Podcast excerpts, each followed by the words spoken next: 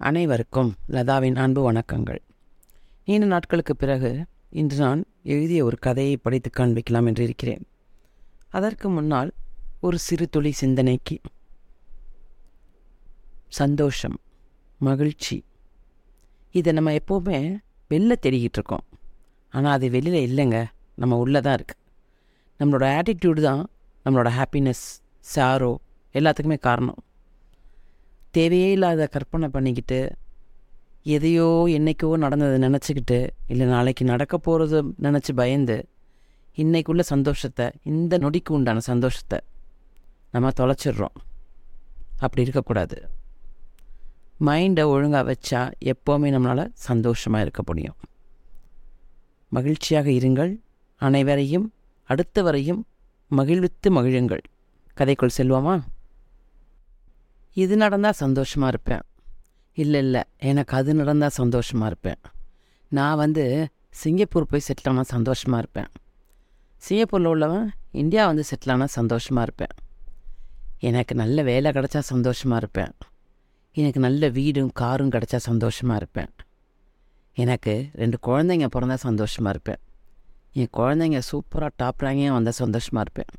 எப்படி நம்மளோட மகிழ்ச்சிக்கு நம்மளா ஒரு அளவுகோலை வச்சு வச்சு வச்சு வச்சு அதை நோக்கி ஓடிக்கிட்டே இருக்கோம். மூச்சு முட்டை திரும்பி பார்த்தா நம்மளோட மொத்த வாழ்க்கையும் தேடல்லையே தொலைஞ்சிருக்கும். அதை விட்டுட்டு இப்போ இருக்கிற இந்த நொடியை சந்தோஷமாக வாழ முயற்சி பண்ணலாம்.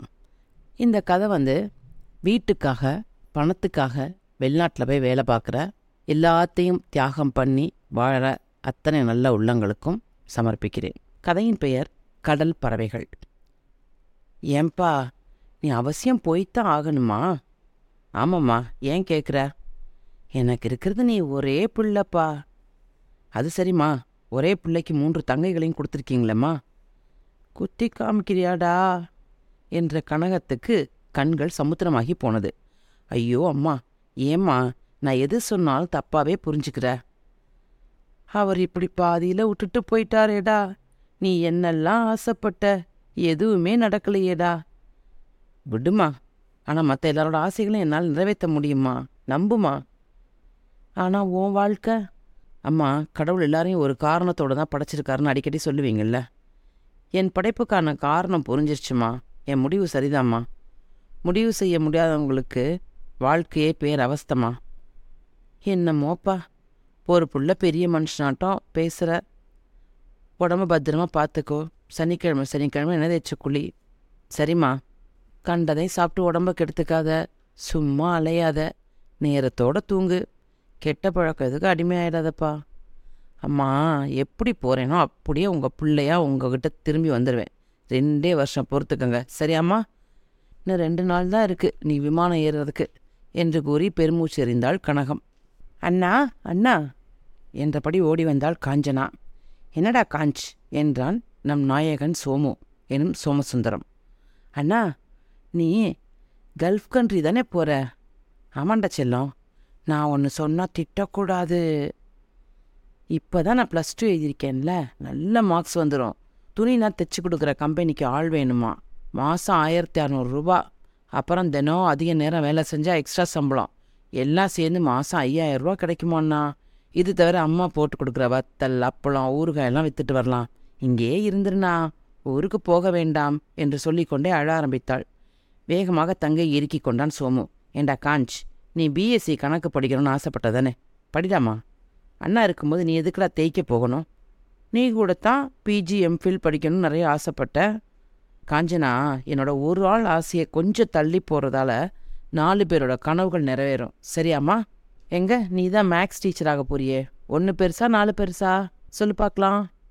போண்ணா என்றாள் காஞ்சனா அழுது கொண்டே ரெண்டு வருஷம் தாண்டா ஓடி போயிடும். நான் பிஜி கரஸ்பாண்டன்ஸில் பண்ணிக்கிறேன். கண்ணை தொடச்சிக்கோ. போய் எந்த கல்லூரியில் சேரணும்னு நினைக்கிறியோ விண்ணப்ப படிவம் வாங்கிட்டு வந்து ஜாயின் பண்ணுற வழியை பார். போண்ணா என்று விசித்து கொண்டே சென்று விட்டாள் காஞ்சனா. அண்ணா அண்ணா என்று ஓடி வந்தாள்.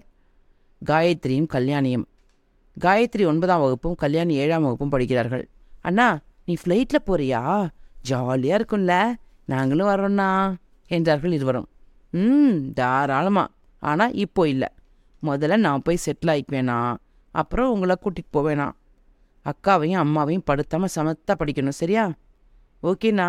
ஆமாம் காயத்ரி என்ன படிக்க போகிற அண்ணா நான் டாக்டருக்கு படிக்க போகிறேன் கல்யாணி மேடம்? என்றான் சிரித்து கொண்டே எனக்கு தெரியலையே. ஆனால் ஏதாச்சும் ஒன்று பெருசாக செமையாக ஆகணும் என்றாள் கல்யாணி. ம் அப்போ செம்மையாக ஆகணும்னா ரெண்டு பேரும் சூப்பராக படிக்கணும்ல? ஆமாம் ஆமாம் என்று கூறியபடி இருவரும் சென்றார்கள். சோமுவுக்கு ஏனோ மனசு பாரமாக இருந்தது. நல்ல குடும்ப வாழ்க்கைக்கு நிதானம்தான் ஆணிவேர். மனசை கலங்க அடிச்சிடாத. கடவுளே இது என் குடும்பம். எப்போவுமே அன்பா ஒத்துமையாக இருக்கணும் என்று மனதிற்குள் பிரார்த்தித்தான். அப்பாவின் நினைவு வந்தது. பள்ளி ஆசிரியராக இருந்து நல்ல கல்வியையும் ஒழுக்கத்தையும் கற்றுக் கொடுத்தவர். எதிர்பாராத விபத்தில் போய் சேர்ந்தார். அம்மாவின் சாமர்த்தியத்தால் சிறுக கட்டி பெருக வாழ் என்பதற்கிணங்க சேமித்து இந்த வீட்டை சொந்த வீடாக்கி கொண்டார்கள். ஆனாலும் வீடு கட்ட வாங்கிய கடன் பிள்ளைகள் படிப்பு செலவுக்கு வாங்கிய கடன் வட்டியோடு குட்டி போட்டு பயமுறுத்தி கொண்டிருந்தது. எப்படியாச்சும் பல்ல கடிச்சிட்டு ரெண்டு வருஷங்கள் உழைத்து கடினமாக சம்பாதிச்சு கடனை அடைச்சு கொஞ்சம் சேமிச்சு வச்சுக்கணும் என்று நினைத்து கொண்டான். அப்புறம் குடும்பத்தோடு சேர்ந்து வாழலாம். இறைவா உடம்புலையும் மனசுலையும் சக்தியையும் தெம்பையும் தைரியத்தையும் கொடு என்று பிரார்த்தித்து கொண்டே உறங்கி போனான் சோமு. ஆனால் காலமும் நேரமும் யாருக்காகவும் நிற்பதில்லை. ரெக்கை கட்டி கொண்டுதான் பறக்கிறது. சோமு வேலையில் சேர்ந்து ஆறு மாதங்கள் ஓடிவிட்டது. வேலை அத்துணை எளிதாக இல்லை. இருந்தாலும் வைராக்கியத்துடன் பழகிக் கொண்டான். பேசிய சம்பளம் வேறு கையில் கிடைத்தது வேறு. ஏஜென்ட் மூலமாக வெளிநாடுகளில் வேலைக்கு செல்வோரின் தலையெழுத்து அதுதான். சோமு ஒரு டிகிரி படித்ததோடு டெக்னிக்கல் அறிவும் இருக்கவே மாதம் அவனது தேவைகள் போக வீட்டிற்கு இருபதாயிரம் ரூபாய் அனுப்ப முடிந்தது. சில சமயம் உபரி வேலைகள் கிடைக்கும்பொழுது கூடுதல் பணமும் கிடைத்தது. கனகத்தின் சாமர்த்தியத்தால் கடன் தொகை குறைய ஆரம்பித்தது. சோமு அனுப்பும் பணத்தை அப்படியே வட்டியும் அசலுமாக கடன் அடைக்க ஆரம்பித்து விட்டாள். வீட்டுச் செலவுக்கு கணவனது பென்ஷனும் அவளுடைய வத்தல் அப்பளம் ஊறுகாய் வியாபாரமும் கை கொடுத்தது. காஞ்சனா நினைத்த கல்லூரியில் சேர்ந்து படித்தாள். இரண்டு பேருந்துகள் மாறித்தான் கல்லூரிக்கு செல்ல வேண்டும். சற்று சிரமமாகத்தான் இருந்தது.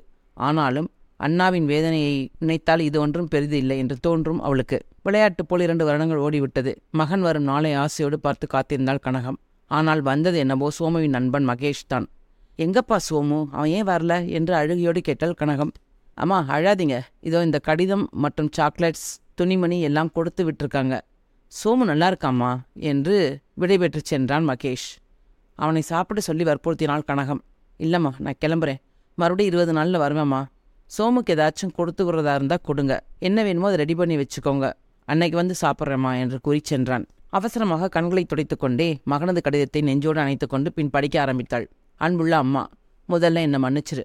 தங்கைகள்லாம் நல்லா படிச்சிட்டு இருக்காங்கன்னு கேள்விப்பட்டேன். ஓரளவு கடன் குறைஞ்சிருக்கும்னு நினைக்கிறேன். எனக்கு வேற ஒரு கம்பெனியில் இன்னொரு இரண்டு வருஷம் ஒப்பந்தம் ஆகிவிட்டது. இதை விட சற்று கூடுதலான சம்பளம் ஒப்புக்கொண்டு விட்டேன். நீங்கள் கடன் இன்னும் இரண்டு லட்சம் தான் பாக்கி என்று போன முறை பேசும்போது சொல்லியிருந்தீங்க. தங்கைகள் படிப்பும் முடியட்டும். நாளைக்கு அதுகளுக்கு கல்யாணம் பண்ண வேண்டாமா? பணம் வேணுமா? ப்ளீஸ் புரிஞ்சுக்கோ. வாய்ப்பு ஒரு முறை தான் கதவை தட்டும். தங்கைகளுக்கு நகை சேர்க்க ஆரம்பி. உனக்கு நான் சொல்ல வேண்டாம். மன்னிச்சுக்கோம்மா. இன்னும் ரெண்டே ரெண்டு வருஷத்தான் ஓடிடும். வந்துடுவேன் இத்துடன் செல்ஃபோன் அனுப்பியுள்ளேன். வீடியோ காலில் பேசலாம். இந்த மகேஷ் ரொம்ப நல்ல பையன். என் கூட தான் வேலை செய்கிறான் உடம்ப பார்த்துக்கோ ரெண்டு வருஷம் பொறுத்துக்கோம்மா. ப்ளீஸ். படித்துவிட்டு அழ ஆரம்பித்தாள் கனகம்.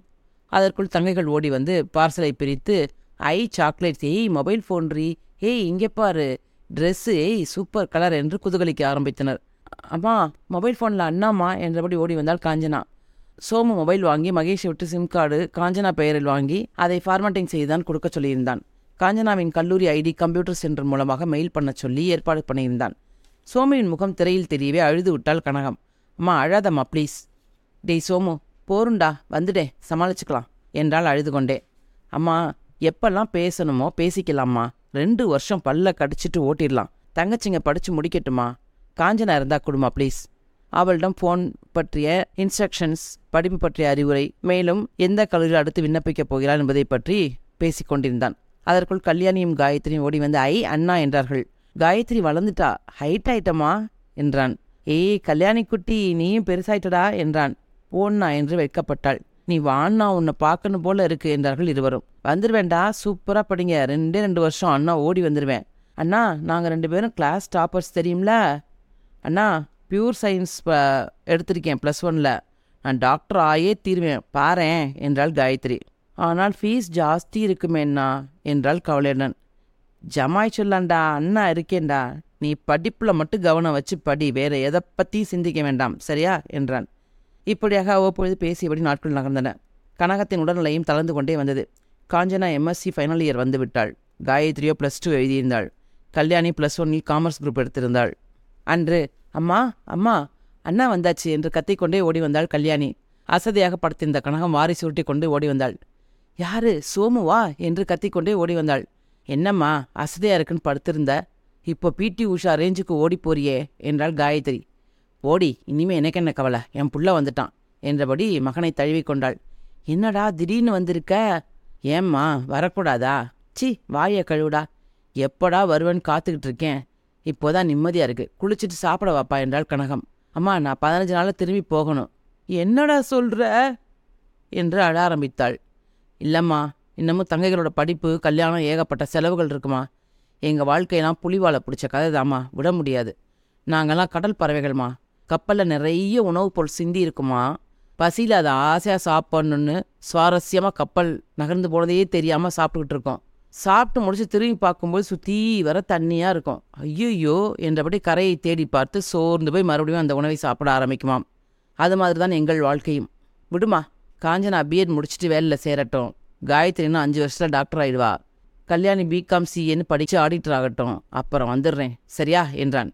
அண்ணா அந்த கடல் பறவைக்கு யாருமே இல்லை. இந்த பறவைக்கு ஒரு தாய் பறவையும் மூணு தங்கை பறவையும் இருக்குன்னா மெரிட்ல சீட் கிடச்சிரும் கண்டிப்பா. நீ இருன்னா போக வேண்டாம் திரும்பி என்றாள் காயத்ரி.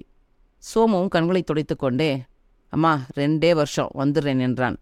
இப்படியாக அவனது இரண்டு வருட வாழ்க்கை ஓடிக்கொண்டேதான் இருந்தது. அவனது இரண்டு வருட ஒப்பந்தம் மட்டும் இன்னும் காலாவதியாகவே இல்லை. அந்த பறவை பறந்து கொண்டேதான் இருந்தது. நன்றி வணக்கம்.